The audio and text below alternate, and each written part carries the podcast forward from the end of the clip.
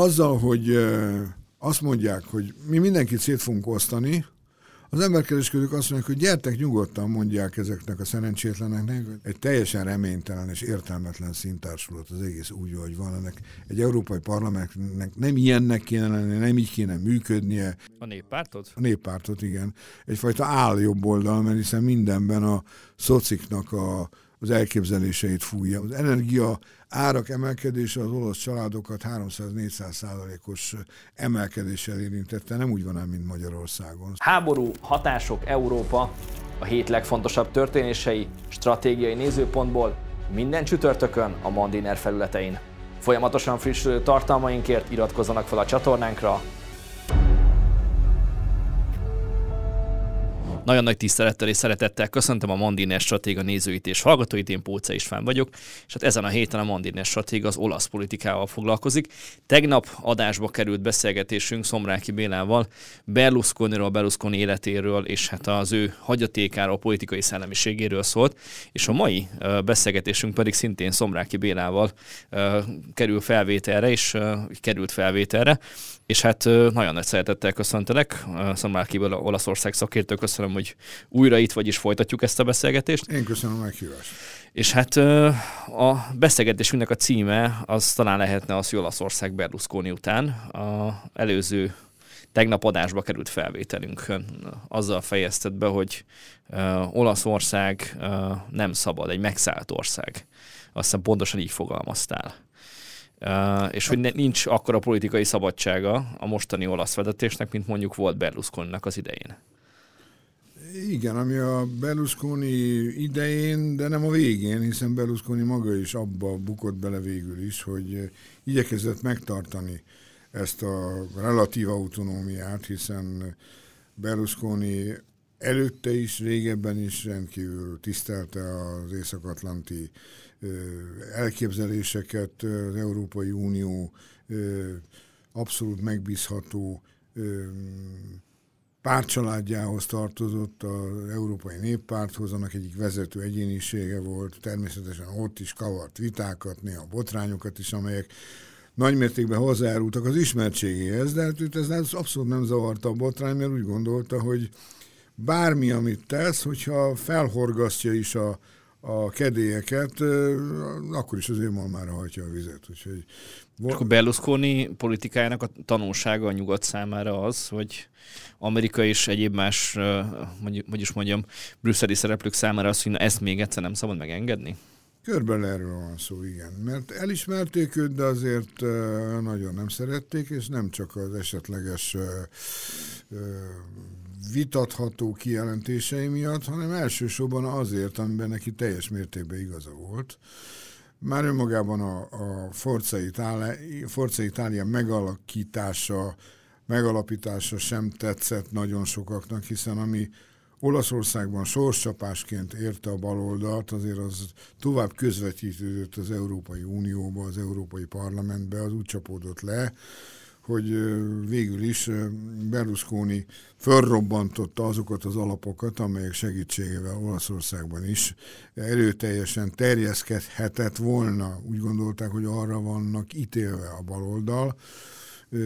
És érdekes az is, hogy a liberálisok szemében pedig kifejezetten egy áruló volt, holott egyszerűen csak ragaszkodott az ő saját liberális szemléletéhez, ami, ami szerint és amelyben amely koordinálták szerint a, a szabadság az valóban szabadság, nem azt jelenti, amit szabad, hanem a, úgy gondolt, hogy valóban ő egy, szabad elvű ember volt, de azt egyre világosabban látta, hogy ez, ez a szabad elvűség, ez fokozatosan kezd kikerülni, és jön a newspeak, az új beszél, ahol minden gondolat, minden szó más értelmet nyer, ezért visszafelé a gondolat is más értelmet És nyer. Meloni már ezt, ennek a korszaknak a, az embere, vagy ő már ebben a korszakban kell, hogy érvényesüljön?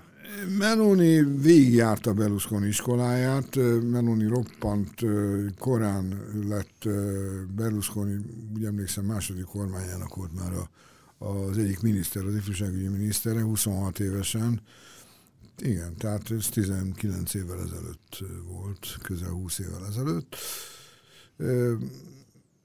Úgyhogy szerintem Meloni nagyon jól látja, felfogja azt, hogy az út, ami előtte áll, az nem csak hogy tüskés, hanem nehezen járható, mi több be van kényszerítve bizonyos útjelzőtáblák közé.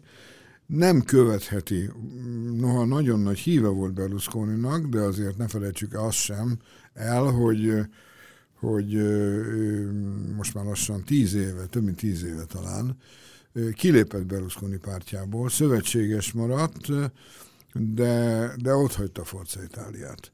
Tehát akkor már ő érezte, látta, hogy a Berlusconi féle út az valójában úgy, ahogy van, az járhatatlan, mert megváltozott minden, felgyorsultak a nemzetközi viszonyokban, olyan változások következtek be nagyon gyorsan, amelyikre még Berlusconi sem számított, pedig ő aztán egész életében szinte mindent előre látott, és annak megfelelően cselekedett. Nyilván a bukásában az is közrejátszhatott, hogy ragaszkodott az elképzeléseihez, ahogy addig mindig tette, és ezt azért nem bocsájtották meg neki. Tehát az Európai Unióban is megváltozott, hogy a kérdésre válaszoljak, az Olaszország felüli vélekedés, és teljes mértékben igaz az, hogy még egyszer egy olyan kitérőt Olaszország nem tehet, amit Berlusconival megtett. A magország szerep miatt? Ez egy nagyon kínos dolog. alapító tagállam szerep Nagyon egy kínos fontos... dolog, mert Olaszország végül is a három nagy alapító tag egyike, mert nagyon fontos persze a Benelux államok is, Na de hát végül is Olaszország, Franciaország, Németország mellett azért ezek törpe államok, már bocsánatot kérünk ugye a Beneluxéktól. Olaszország egy rendkívül fontos ország, a három nagy közül lehet, hogy a harmadik. Gazdasági szempontból mindenképpen, de politikai szempontból egyáltalán nem elhanyagolható. És kulturális szempontból. Kulturális szempontból abszolút meghatározó, és noha Franciaország De Gaulle-nak köszönhetően, és ezt a politikát viszi tovább Macron is, egy atomnagyhatalom, és annak a súlyával rendelkezik, és szeretne nagyon is Németország első helyére felmászni, bemászni, lelökni Németországot, azért Olaszországnak katonai szempontból talán még nagyobb jelentősége van, pontosan az olasz félsziget elhelyezkedése miatt. Hogyha felvázoltad, hogy mennyire bonyolult lett a világ egy pár év, vagy egy Évtized. másfél évtized alatt, vagy egy évtized alatt körülbelül. Ennek köszönhető az, hogy itthonról nézve sokszor nehéz értelmezni az olasz politikát, és például azt, amit az olasz kormány, amit Meloni csinál. Ugye sokan nem feltétlenül tudják ezt követni, hogy akkor miért nem annyira tiszták a viszonyok, mint mondjuk Berlusconi idején. Általában nem hiszem, hogy a, bocsánat, nem hiszem, hogy általában a magyar közvélemény az a Berlusconi idei mi történt című fejezettel hasonlítaná össze Georgia Meloni viselkedését, inkább Magyarországéval, a magyar kormányéval, nevezetesen Orbán Viktor viselkedésével. De azért két dolgot itt, minimum két dolgot nagyon erőteljesen figyelembe kell venni, semmilyen pillanatban nem szabad megfelelkezni róla. Magyarország egy 10 milliós, és katonai szempontból is egy sokkal kisebb jelentőségű ország, mint Olaszország, amelyik egyrészt 60 milliós, másrészt, mint az előbb is ecseteltük már, katonai szempontból is roppan fontos, azon kívül a világ nyolcadik eh, gazdasági hatalma, ha itt tetszik. Másra pedig azt sem szabad elfelejteni azoknak, akik összehasonlítják eh, Orbán Viktor viselkedésével, vagy ha úgy tetszik, egyenességével, azzal, hogy a nem az nemet jelent, és az igen az igent jelent, és ha valamit kimond, akkor ahhoz ragaszkodik. Mind Georgia Meloni viselkedésével. Orbán Viktor mögött van bő 30 évtized harcos politikai tapasztalat. Van 30 év tapasztalata politikába, 15 évesen beszállt Georgia Meloni esetében is, de az első másfél-két évtized tapasztalatai azok nem vethetők össze azzal, amit Magyarországon és Közép-Kelet-Európában lezajlott. Az itt megszerzett tapasztalatoknak a súlya sokkal nagyobb. És van még egy nagyon fontos dolog, hogy Georgia Meloni ugyan rendkívül dolgot művelt, amikor 2018-tól, amikor a pártja 4,2%-kal került be a parlamentbe, most már 25, 24 százalékkal került be, és nagyjából a népszerűségi listákat olyan közel 30 százalékkal vezeti. Mégsem hasonlítható össze Orbán Viktornak a teljesítményével, ideje se volt eddig rá, hiszen Orbán Viktor létrehozott egy olyan óriási támogatottságot, és olyan óriási támogatottságú dupla pártot, egy, egy néppártot és egy, egy ideológikus pártot, a keresztény demokráciát, ami együtt azért eléri a szavazóknak minimum a felét, és a választási rendszer sajátosságaiból, pozitív sajátosságaiból adódóan negyedik alkalommal is el tudta érni egymás követően a kétharmadot. Ha, Hogyha... a, bocsánat, ha az angol választási rendszerben lennénk, akkor még mindig a 80 körül járnánk. Hogyha Orbán Viktor a kiinduló pont, akkor Magyarországhoz és Orbán Viktorhoz ki az, aki a legközelebb áll?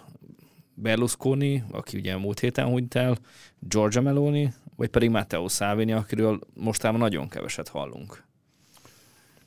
Azokban az időkben, amíg, amíg Berlusconi aktív lehetett, nagyon közel állt a két államférfi nézetrendszere és általuk gyakorolt politika. Nem véletlenül voltak harcos társak az Európai Unióban is, az Európai Néppárt színében képviseltette magát mind a Forza Italia, mind pedig a, a Fidesz. Ráadásul külpolitikai kérdésekben is általában egyetértettek, és közösen törekedtek arra a kétfrontos politikára, hogy igen, igen, Európa, meg, meg az Egyesült Államok, de ugyanakkor figyelembe kell venni Oroszországot is, és Kínát is.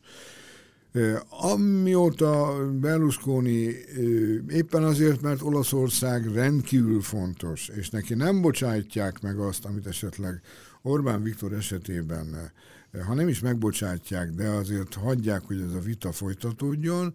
Berlusconi esetében már a, a, a 2011-ben kiszállt, ki kellett szállni, és 2013-ból aztán végképp kiütötték azzal, hogy egy kirakat perben végül is a 69. perben sikerült őt teljes mértékben hidegre tenni. Egyébként kiderült, hogy a vád az egy hazugság volt. Az utolsó pillanatban nyáron augusztusban ítélkedési szünetben összekaparászott bírói tanácssal mondatta ki egy olyan ítéletet, amelynek a, igazából a még a csirkéket is megnevettette Olaszországban, hogy az olaszok mondják, Faceva Ridere Polli, az volt a vég, ami egyáltalán nem volt nevetséges, hogy hat évre eltiltották a közügyektől, ezzel gyakorlatilag leültették a Forza Itáliát, és a kitűnő ügyészek és bírák baloldali burattináiók, vagyis bábmesterek utasítására végül is teljesen megváltoztatták a politikai egyensúlyt A nemzeti gondolat és nemzeti gondolat képviselte volt ez az ősbűn. Igen, az, az volt, igen, a nemzeti gondolat egyfajta szuverenizmus, és az, hogy egyáltalán megmerte kérdőjelezni az olasz és ezáltal az európai baloldali pártoknak a, a az elhivatottságát arra, hogy ők és csak ők kormányozzanak, és létrehozta ezt a szerintük akkor viccpártot, de ez a viccpárt ez még mindig működik, egyáltalán nem viccpárt. Van itt egy érdekes fordulat, amit meg akartam tőled ezzel kapcsolatban kérdezni, ez pedig az, egy friss hír, hogy az olasz kormány nem engedik, hogy kínai vezetője legyen a Pirellinek, még úgysem, hogy a Pirellinek a kínai többségi tulajdonosa van. Ugye ez egy, mint hogyha egy Berlusconi-ra emlékeztető lépés vagy döntés lenne, vagy emögött is esetleg nagyobb érdekeket, akár amerikai-kínai viszonyrendszert érdemes sejteni vagy látni? Nem, ebben már én nem Berlusconi hosszú árnyékát látom, aki szerintem még holtában is fog tudni csodákat művelni adott esetben, mert időnként hattyúi képe felmerül majd az olasz politikai életben, különféle döntéseknél, de itt más látok. Itt azt látom, hogy ez egyfajta megelőlegezett reakció arra az amerikai követelésre, hogy ö, ö, Olaszország mondja fel a Kínával kötött a Sejemúttal kapcsolatos nagy elképzelést, a nagy ö, egyezményt. Már most engedelmeskedik, mert, mert ha ezt nem tenné, akkor valószínűleg kilátásba helyeztek valami. És a migráns kvóta is egy ilyen téma, amiben Olaszország gravitális engedelmeskedik a, azoknak az elvárásoknak, amiket vele szemben megfogalmaznak, vagy ez nekik valahol megéri? A migráns, kót, a migráns kvóta kérdése kicsit összetettebb.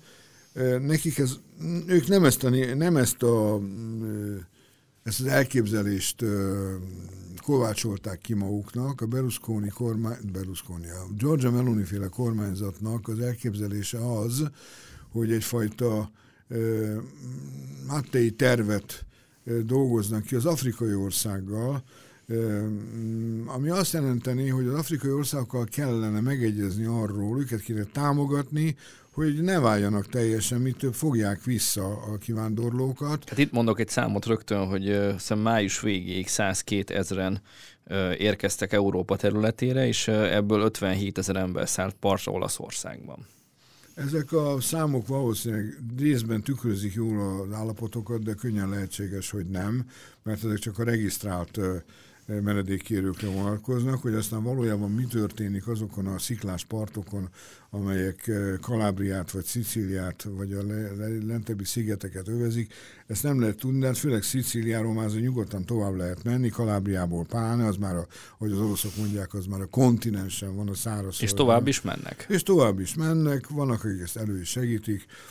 Az biztos, hogy, hogy eh, nem ebben a formában érdekelt Olaszország eh, ez iránt a migráns kóták ügyben, ebben az előzetes elképzelésben, mert azt szeretnék, hogyha az Európai Unió segítségével Olaszország és a többi állam is meg, megtalálna azokat az utakat, amelyek segítségével Afrikában legyenek olyan partnerek, akik visszafogják a migrációt, és itt megint felmerül Berlusconi-nak a korán sem hattyúi képe, amikor ő megállapodott a líbiai vezérrel annak idején, Kadhafival, hogy tartsa vissza, ezért nagyon komoly pénzeket, szóval nagyobb pénzeket, mint amiket most fizet az Európai Unió Erdogánnak, hogy tartsa vissza azokat a, az embereket, akik Fekete-Afrikából, vagy Közép-Afrikából, bocsánat, a Fekete-Afrikájára már nem divat, de hát így hívták egy időben, felmentek egészen Libiáig, és onnan próbáltak áthajózni Olaszországba. Tehát magyarul, rövid távon ez jó, ez egy fellélegzés de valójában nem erre lenne szükség, illetve úgy kellett volna, és akkor írták volna alá szívesebben ezt az előzetes javaslatot az olaszok, ha abban lenne egy időpont megállapítva, hogy ezt az utat ezt lehet követni, mit tudom én, 2024. december 31-ig, egy olyan racionális ideig, amíg az afrikai ország, a kibocsátó országokkal, meg aztán keletebbre is meg lehetne állapodni abban, hogy hogyan tudnák az olaszok és Európa támogatni ezeket az országokat, hogy ne legyenek a továbbiakban kibocsátó országok. Itt persze óriási konfliktusok vannak Franciaországban. De mintha a gondolatmenetnek ez a másik része most hibázna. Ez a gondolatmenet ez nincs meg. Most tulajdonképpen úgy néz ki az egész, mintha nagyban lezajlódna a Lampedusai folyamatos dráma. Lampedusában, ami egy két, méter, két kilométer széles, tíz kilométer hosszú sziget csíkocska, a mediterrán tengernek a kellős közel, nem a kellős közepén, de azért mondjuk a legközelebbi part az bő 100 kilométerre van tőle, 120 talán. Oda érkezik mondjuk hetente két-három ezer migráns, akkor ezeket nagy kínnal keserve elszállítják a kontinensre, ami azt eredményezi, hogy már öt nap múlva három ezer migráns kopogtat ott a partokon, akiket megint nagy kínnak és az emberkereskedők megüzenték, az... hogy ők egész nyáron minden nap indítják a hajókat, és fogják Magyarul is. A, ezt a világot áttestálták az Európai Uniós döntéshozók, áttestálták az emberkereskedőknek. Azzal, hogy azt mondják, hogy mi mindenkit szét fogunk osztani, az emberkereskedők azt mondják, hogy gyertek nyugodtan, mondják ezeknek a szerencsétleneknek, hogy aztán fölküldenek a, a ringyes, rongyos, szétesőben lévő bárkákra. Egyrészt majd jönnek az ONG hajók, a, a, a megmentők, Másrészt amúgy is mindenkit be fognak fogadni, hiszen Olaszországot eléritek, akkor majd a kvóták alapján eljuthattok akár Svédországba, de e, Németországba biztosan. És az olaszok nem érzik azt, hogy ez egy egyirányú utca, és egy meghívó levél is lehet a meg felhívás keringőre az embercsempészek és a migránsok számára? Értik, én nem gondolom, hogy csak az, nem gondolom, hogy meg kellene fel kéne őket menteni ennek a megértésnek a hiánya miatt a különböző őket érhető kritikáktól, de az biztos, hogyha valaki fulloklik, akkor nem azon gondolkozik, amikor mentővet dobnak feléjük, hogy a mentő az ragad-e, vagy, vagy ezzel együtt is el fognak süllyedni, hanem belekap. Olaszország most ebbe belekap, mert azt látja, hogy ezzel a módszerrel talán hónapokra könnyebbedik a helyzetük. Egy csomó ott kikötött, vagy az NGO hajók által szállított, vagy a egyéb módokon, autonóm módon odaérkező, mindenféle alkalm, vízi alkalmatosságokon odaérkező embereket tovább tudják passzolni. De ugyanakkor tudja Meloni is, nagyon jól tudják, hogy ez nem jó, nem elég, valójában sokkal komolyabb lépéseket kéne tenni, valódi, ö, valódi, par, valódi védelmet kellene kiépíteni, de mindaddig, amíg az Európai Unió nem döntötte el, való, vagy már eldöntötte, még az is lehet, pont fordítva döntött, mint ahogy azt a normális emberi ész gondol, nem döntötte el, hogy jó, legyen migráció, hogyha ha a migrációra szüksége van bizonyos országoknak munkaerő utánpótlásra, akkor ők fogadjanak be embereket, akkor hozzák be ezek, ezt a munkaerőt, hozzák be ezeket a menekülteket. Pont Olaszországban egy millió álláshely betöltetlen, de a kormány mégse a bevándorlókra, legalábbis kommunikációjuk ez, hogy nem a bevándorlókra szeretnének építeni. Nem a bevándorlókra szeretne építeni Giorgia Meloni sem, az olasz kormány sem, már csak azért sem, mert nem szeretné, hogyha felborulnának a, a, azok az arányok, amelyek a populációt, a kultúrát jellemzik. Ez a jobb oldal. A bal oldal meg azt mondja, hogy teljesen mindegy, hogy hogy kik lesznek majd Olaszország állampolgára, a lényeg, hogy rájuk szavazzanak. Tehát mindenképpen a hatalom megragadása fontos. Az, hogy farizeus módon milyen emberi jókat szednek elő éppenséggel, hol ezt, hol ezt, hol azt, az teljesen érdektelen, és az, azt, azt ők is nagyon jól tudják, hogy nem arról beszélnek, amit gondolnak.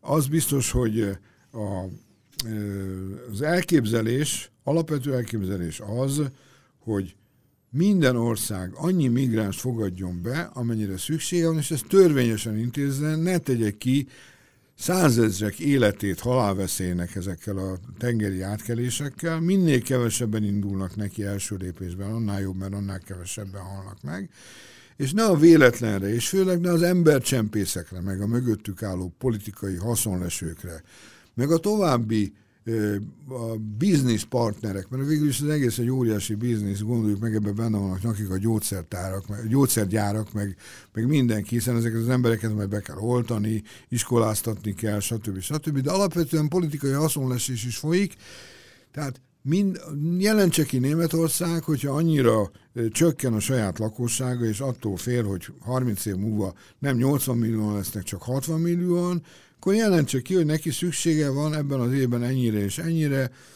erősítse meg a külképviseleteit, fogadja a, azokat, akik be akarnak vándorolni Németországba, tehát oldja meg maga. Oldja meg maga, vagy akár ez mehet egy európai koordinációval is, de a koordináció nem azt jelenti, hogy meghatározza, hanem hogy segíti ezeket a dolgokat. Mondok egy példát rá, ha egyik, egy kisebb ország nem tud, vagy nem akar valamelyik közép-afrikai országba az utolsóba is eljutni, a 14, 16, 18 közül, akkor ezt képviselje ezeket az érdekeket egy nagyobb ország. Tehát osztozzanak meg a költségeken. Ez egy európai koordinációban lehetséges.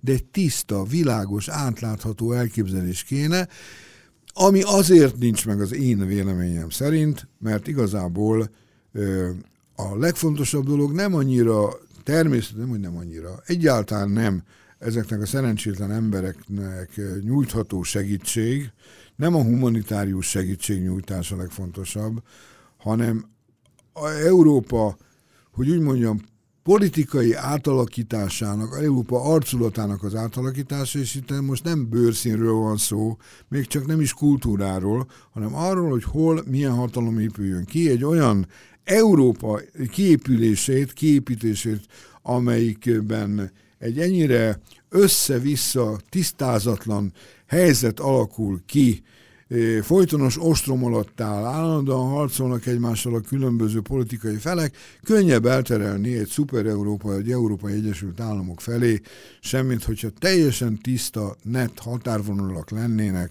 minden állam azt megmondaná, hogy neki mennyi bevándorlóra, mekkora munkaerőre van szüksége, hogyan akarja pótolni a csökkenő félben lévő lakosságot, hogyan akar gondoskodni a most 50 éves, de 25 év múlva 75 éves emberek nyugdíjáról, mert ez eddig ez mese, hogy majd ők fognak, majd a, migránsok fogják megoldani, és így nem oldják meg, ezt meg kéne szervezni, meg kéne teremteni, de abszolút tiszta paraméterekre lenne szükség, ami egyenlőre nincs. Most egyenlőre csak ilyen általános szinten folyik egy teljesen értelme, nem értelme, megvan a maga értelme, a teljesen mértékben érthetetlen, józanul érthetetlen jó emberkedés. Érdekes, hogy eh, ahogy elkezdtünk olasz politikai aktualitásokról beszélni, rögtön európai vizeken kötöttünk ki. Következik, vagy közeledik egy európai parlamenti választás, és de az európai politikának a jobb oldali részében most egy ilyen mozgolódás lenne, és hát mindenki Georgia meloni és a pártjának a megszerzésén gondolkodna, vagy törekedne, vagy próbálkozna. Szerinted hova fog ő állni? Nagy valószínűséggel megmarad a saját ö, ö, pártcsoportjánál az Európai Parlamentben, mert erősen kötődik ott az Egyesült Államokhoz egyfelől, egyfelől másfelől pedig nem hiszem, hogy olyan könnyen lemondana az elnöki presztízséről. Ő ennek a parlamenti csoportnak a, a, a, az elnöke. Nehezen jön neki szerintem a néppárt, a néppárt így akarja elveszteni azokat az erőket, amelyeket szinte önmaga feláldozott a baloldal oltárán. Úgy gondolta, hogy talán népszerűbb lesz, talán jobban ki tud egyezni itten a große koalíciónen, a nagy koalíciók tapasztalata alapján. De ezzel azt is mondod, hogy, hogy amennyire kiérezte az Európai Néppárt a belső feszültségeit, ami lényegében a Fidesznek a távozásához vezetett, mm.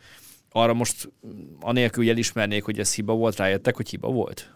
Persze, rájött, rá kellett jönniük, a parlamenti matematika alapján rá kellett jönniük, hogy hiba volt, és amellett ők is tartanak attól, amitől a baloldali pártok most már látványosan kezdenek tartani, hogy ezeken a választásokon könnyen lehet, hogy ha nem is egy döntő fordulat, de egy alapvető változás következik be, amelyik megváltoztathatja alaposan az erőviszonyokat. Tehát ettől mindenki, hogy úgy mondjam, tart, a áll, most már áll jobb oldalnak kell keresztelnem, hiszen minden megnyilván, A néppártot? A néppártot, igen. Egyfajta áll jobb oldal, mert hiszen mindenben a szociknak a, az elképzeléseit fújja, mármint az európai szocialistáknak az elképzeléseit fújja, ismétli, felcsatlakozik mögé, nem szeretne lemaradni semmiben. Nagyon jó példa erre nem csak az Európai Parlament, hanem az egész európai küzdőtéren az ukrajnai háborúnak a, a, a megléte, az, az, az, az, a viszonyulás az ukrajnai hm. háborúhoz. Tehát semmiféle önálló gondolat nem bántja ezeket a pártokat, és szeretnék, hogyha ez sokáig így maradna, és azt hiszem, hogy komolyan tartanak tőle. Hogy mennyire kell komolyan tartaniuk tőle, azt én nem tudom megmondani, mert azért az európai választók többségét még otthon is nehéz felrázni a hazai választásokra, és ennek az Európai Parlamentnek a, a vonzereje, amely tulajdonképpen nem szeretnék nagyon durva szavakat használni, de végül is egy, egy teljesen reménytelen és értelmetlen szintársulat az egész úgy, hogy van. Ennek egy európai parlamentnek nem ilyennek kéne lenni, nem így kéne működnie. Ez, ezek ilyen pártkirakatok Európából, ami a nyomásgyakorlásnak remek eszköze, de valójában hát egy nem létező állam, nem létező parlamentjéről van szó, ami egy ilyen, egy ilyen politikai aréna, ahol a kisebbeket meg lehet folytani. Mennyire érdekli az olaszokat tapasztalatot szerint az európai politika? Az európai politika érdekli őket annyiban, amennyiben hatással van Olaszországra, de az ismerőseim közül közel távolban nincs olyan, akit érdekelnének az Európai Parlamentnek az erőviszonyai. Teljesen felesleges luxusnak, pénzkidobásnak tartja szinte mindenki, hogy hivatalosan a felmérések azok szólnak és ilyesmiről, azt nem tudom, de az biztos, hogy azokkal az elképzelésekkel, amelyeket az Európai Parlament és általában az Európai Unió magáinak val vagy követ, azzal az olaszoknak a 60-70 százaléka abszolút nem ért egyet, gondolok itt például a háború kérdésére. Pedig azért elég nagy befolyása van az olasz embernek az életére az európai politikai. Gondol, gondolnék a tegnap adásba került beszélgetésünkre, ahol érintettük, hogy azért sokszor hatalmi átrendeződést, személycseréket eredményezett, politikai átrendeződést eredményezett az európai politika belenyúlása az olasz politikába. Én természetesen kellőképpen föl volt mindenki áborodva, amikor von der Leyen megüzente három nappal a választások előtt, hogy megvannak az eszközeink ahhoz, hogy mi kordában tartsuk Giorgia Meloni-t, nem nevezte meg, hanem az olasz jobboldali politikát. Németország felől még Scholz szájából is olyan kifejezések érték a választások előtt Melonit, hogy posztfasiszta, nem fognak tárgyalni velük, nem beszélünk a Stern magazinról, vagy a, vagy a további német kiadványoktól, ahol Melónit Európa legveszélyesebb nőjeként ábrázolták, említették, címlapra dobták, mint valami szörnyeteget, akitől reszketni kell. Éppen ö, tegnap, ö, vagyis június 20-án találkozott Macron és Giorgia Meloni, rengeteg nézeteltérésük volt azóta, amióta Melonit megválasztották, különösen migrációs kérdésekben. Az egyetlen téma, amelyben ö, nagyjából egyetértés van közöttük, én az amondó lennék, hogy mind a ketten úgy tesznek, mintha, font, mintha hasonlóképpen gondolkodnának az ukrajnai konfliktusról. Valójában szerintem Macron már több ízben engedett arra következtetni a kijelentéseivel, hogy azért nem ért mindenben egyet. Hasonlóképpen gondolkodnak, de különbözőképpen, mint mondjuk a németek? Igen, hasonlóképpen gondolkodnak, de egészen másképp, mint a németek. Persze nagyjából az, Euró, az ukrajnai háború kapcsán felsorakozik mind a kettő, csak időnként kiszólnak a kórusból, ez főleg Macron teszi meg. Minden esetre a migráció kérdésében őrült ellentétek vannak közöttük, mert a franciák úgy gondolják, hogy vigyék el a balhét az olaszok, mert ők délebre vannak, kész, csókolom. Mert amikor az Ocean Viking végül is kikötött Tulomban, ha jól emlékszem, uh-huh akkor a franciák halálosan fel voltak háborodva, ez egy járhatatlan út, ilyet nem fog megengedni a továbbiakban, és ők aztán a vonatról rugdosták le a migránsokat, vagy éppen titokban éjjel szállították vissza őket a olasz erdőben. A híresen befogadó a híres Franciaország. Franciaország, igen. A nagy, a nagy forradalmár is, a nagy, az emberi jogok és liberté, egalité, stb. Szóval ez, ezért nagyon megosztja ezt a két, mindig is volt közöttük, évszázadok óta vannak ellentétek, a franciák úgy tekintenek a olaszokra, mint a, a kicsit but, butácska kisöccsükre, az olaszok ezt jó indulatúan elnézik, és nagyokat nevetnek rajta. Ellentétek a franciák és az olaszok között, a franciák meg a németek között, és a németek és az olaszok között is? A németek és az olaszok közötti ellentétek mint egy 20-25-20 évvel a háború után kisimultak, az olaszok 45 után nem igen tudták elképzelni, hogy akár csak egy német turistát is lássanak, mert azért nagyon élénk voltak az emlékezetükben az SS titteknek a gyilkolászatai az Aperinekben, vagy, a, vagy Olaszország más helyen, főleg ott, ahol a rezisztencia, az ellenállás, ugye másfél millió ember vett benne részt, és azok családtagjai, mint Hátország, őrületes dolgok zajlottak le, rengeteg halott, rengeteg megcsonkított élet, de aztán végül is a, a, a, hogy is mondjam, csak a józanész és a pénz az győzelemeskedett, és a német sörgyári munkások azok nagyon nagy boldogsággal tölthették a vakációkat a rományai, a Ravenna és környéki Lidon tengerpartokon. Ezzel valami meg aztán a, a akkor a tenger és a turizmus a simította el a turizmus és a, feszültséget? A, és a német autóipar, uh-huh. amelyiknek az autói versenyre tudtak kelni. Sokáig az oroszok nem, nem vásároltak német autót, de aztán a 60-as évek végén, 70-es években, no a nagy hazafiak azért inkább továbbra is csak Fiatot vettek, azért a úgymond dörzsöltebbek azért már inkább a Volkswagen felé, vagy a, az Audi felé tekingettek, még akkor még DKV-nak hívták, ha jól emlékszem nem is nagyon értettem, egy barátom azt mondta, hogy dikappavu, dikappavu, aztán fiatal voltam, és nem nagyon értettem ezt a furcsa DKV kiejtést, aztán rájöttem. Szóval van, nagyon nagy ellentétek vannak, de azt hiszem, hogy a legfontosabb dolog Olaszország megítélésében az az, hogy sorakozzon föl a NATO mögé, és akkor talán elnézik neki, és így érzi Georgia Meloni is, hogy bizonyos tekintetben ő szuverenista próbál maradni, tehát nem akarja a migránsokat befogadni. Hát éppen ezért... Egy ilyen szoftosabb uh, Salvini és egy szoftosabb Berlusconi? Így van, így van. Salvini valahol szerintem kiesett a, a pixisből. Maga Georgia Meloni sem mert arra vállalkozni, hogy a nagy külföldi nyomás miatt megtegye őt megint belügyminiszternek, illetve hogy foglal, direktbe foglalkozhasson a migránsokkal. Annyira nagy volt az ellenállás, a külföldi ellenállás, a Európai Uniós ellenállás Szálvinival szemben, tehát Viszont az is igaz, hogy belügyminiszternek pedig megtette Salvini volt kabinetfőnökét, Matteo Piantedózit, aki az egész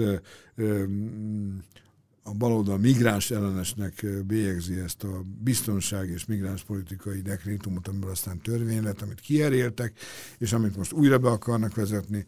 Szóval a dolog egyenlőre úgy áll, hogy Meloni kénytelen, kelletlen, miután felismeri azt, amit már itt elhangzott, vagy tegnap elhangzott talán, hogy Olaszország egy megszállt ország, az ő, ő útjai nagyon be vannak ö, ö, szabályozva, neki mindenféleképpen be kell vonulnia saját személyében, Olaszország érdekében a NATO védőernyője alá, nem azért, hogy idegen bombáktól védje meg magát vagy Olaszországot, hanem azért kell folyamatosan nap mint nap hűségnyilatkozatokat tenni, és megerősíteni ezt bármivel, fegyverszállítással, nyilatkozatokkal, utazásokkal és könnyekkel, mert így módon talán azt a viszonylag keveset, ami, ami az olasz szuverenitásnak egy részeként megmaradt, azt talán fejlesztheti, átalakíthatja, kisebb adó, alacsonyabb adókat, családtámogatást, gyermekpolitikát, ezeket mind nagyjából van egy előképe Magyarországról szerezte, éppen Novák Katalintól, a,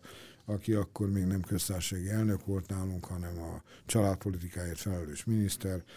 Természetesen még így is, hogy abszolút kiáll a NATO mellett, abszolút kiáll a Ukrajna mellett. Abszolút kiáll az orosz agresszió ellen, és néven nevezi ezt így, ezt a, az egész hadműveletet, még így is nap mint nap érik azok a vádak, és nem csak az újságok címlapjain, hogy Orbanisztánt akar csinálni Olaszország. Itt az ideje, hogy megszabaduljunk ettől a szörnyű nőtől, stb. A politikusok is kijelentgetnek mindenféle borzalmakat, mielőtt megbuknának, mert azért gyakran buknak meg a baloldalon is. Most is éppen készül megbukni az egyik, a demokrata pártnak az újdonsült vezetője. Ha ez megtörténik a közeli hetekben, akkor ez lesz a halott Berlusconi legújabb mirákolója, hogy az olaszok mondják. A akkor azt mondod, hogy ha le, le akarjuk egyszerűsíteni, akkor uh, Georgia Meloni az amerikaiakhoz menekült támogatásért, hogy az Európai Unióval szemben uh, védelmet kapjon? Azt nem mondanám, hogy az amerikaiakhoz menekül, hanem elfogadja uh, a uh, elfogadja a, az amerikaiak játékszabályait? Az amerikaiak játékszabályait nemzetközi téren. Bent viszont fenn akarja tartani a saját játékszabályait a belpolitikára nézve. És, és az amerikai és játékszabályok elfogadása segít neki abban, hogy a európai politikai tér meg a belpolitikai térben a saját játékszabályai szerint tudjon, hát vagy le, növelje a mozgásterét? Ne, legalábbis nem kap baráti tüzet a hátába, a saját ellenzéke természetesen tovább dolgozik ellen, hát egyébként minden ellenzéknek az a kötelesség, hogy megpróbáljon valami alternatívát felmutatni, de alternatíva felmutatásra egyenlő szó nincs. Ezzel azt is mondja, hogy az amerikaiak visszafogják a európai ellenfeleit Melóninak? Azt nem mondanám, hogy visszafognak, de nem állnak teljesen látványosan a pártjukra ezekben a kérdésekben. És ez döntő. És ez nagyon fontos a Meloninak, mert tudja, hogy az olaszoknak is fontos. Azt tudja, hogy az olaszok ö, ö, nagy részének a véleménye különbözik az övétől és kormánya véleményétől a külpolitikai kérdések döntő többségében, alapvetően a háborúban. Nem szeretnének háborút az olaszok, soha nem voltak egy hm. háborús nemzet.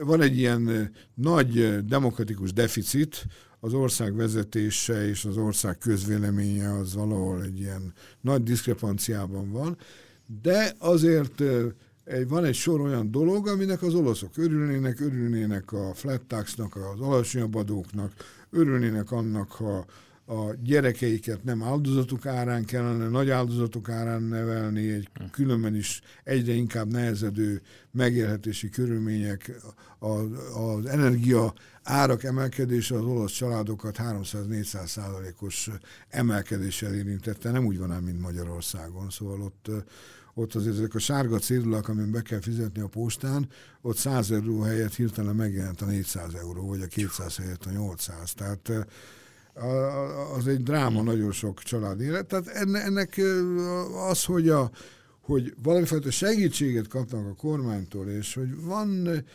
tovább él egy olyan gondolat, amit jószerűvel eddig csak a futballstadionokban lehetett előadni, hajrá Olaszország, Forza Itália, vagy Forza. Szóval ez, ez azért jól esik az olasz embereknek, és előbb-utóbb belátják, hogy valóban talán, hogy nincs más út, akkor is ugye nagyon egyre inkább növek, növekednek azok, növekednek azok az erők, erősödnek azok a mozgalmak, amelyek most az utcára is kimennek, és a, abszolút véget akarnak vetni ennek a háborúnak.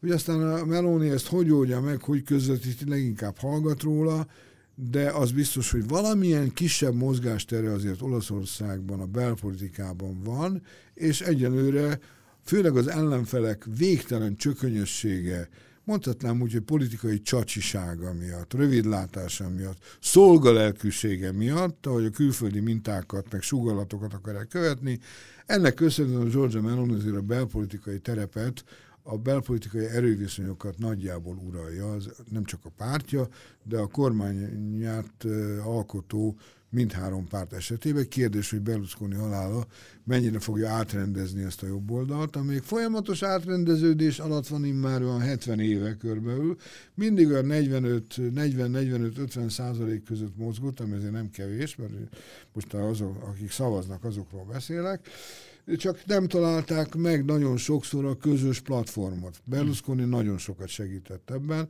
nem véletlen, hogy a, a, a vágy nem is titokzatos, hanem abszolút gyűlöl tárgya az összes baloldali párt, pártvezető hangadó részéről. És Meloni többségét is ő hozta és össze. És Meloni többségének is ő áldozott meg, ő hozta össze. Úgyhogy valószínűleg lesz átrendeződés, folyamatos volt ez a, az átrendeződés az utóbbi egy-másfél évben is. Nagy valószínűséggel Meloni fog megerősödni, Salvini talán megmarad, talán nem azon a szinten, a Forza Itália szavazói fogják erősíteni, hogyha elmennek el, mert nincs igazán karizmatikus vezetőjük, ez egy nagyon nagy probléma. Olyannyira, hogy a megkérdezett Forza Itáliások, szavazóknak a jelentős része nem a Tajánira szavazna, ha meg kéne választani a karizmatikus, aki Berlusconi jobb keze volt Antonio Tajani, két európai év, politikus, igen. elnöke is volt, külpolitikus, most kül, külügyminiszter, hanem inkább valamelyik Berlusconi lányra. Hm.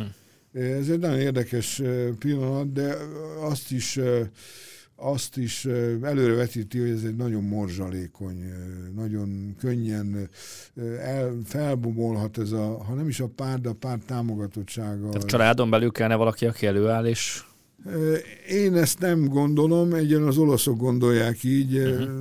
de az biztos, hogy ha nincs karizmatikus vezető, erős irányítás, ha nem tudnak senkire felnézni azok, akik eddig Berlusconira fel tudtak nézni minden bohémsága, csacsisága, nőügye, amit főleg ő generált szó szerint, vagy ő talált ki, hogy még érdekesebb legyen, meg az ügyészek, szóval közös munka volt. Hogy ebben mennyi volt az igaz, hát ezt nagyon nem kell, nem, nem, nem lehet tudni. Mindenképpen szüksége lenne a Forza Itáliának arra, hogy egy, hogy egy, nem szeretem ezt a szót, de minden, egy jó pofa vezetők legyen. Tehát aki valamilyen szinten, ha nem is a hasonlás a Berlusconi-nak Isten megy, de valahogy emlékeztet, hogy jókedvű, joviális, okos. És ezek a folyamatok, amiket mondtál itt a jobb oldalon és az utolsó kérdésem uh, hozzád, uh, le fognak játszódni az európai parlamenti választásokig? Valószínűleg le fognak játszódni, de nem azzal az eredménnyel, amit a Forza Itália vár. Én úgy, úgy látom, hogy amikor 2013-ban végül is a és ezzel egy pillanatra visszatérnék a tenepi beszélgetésre, és mondtam, ha nem felejtjük el, hát mhm. elfelejtettük. Uh-huh. De most eszünkbe jutott. Igen.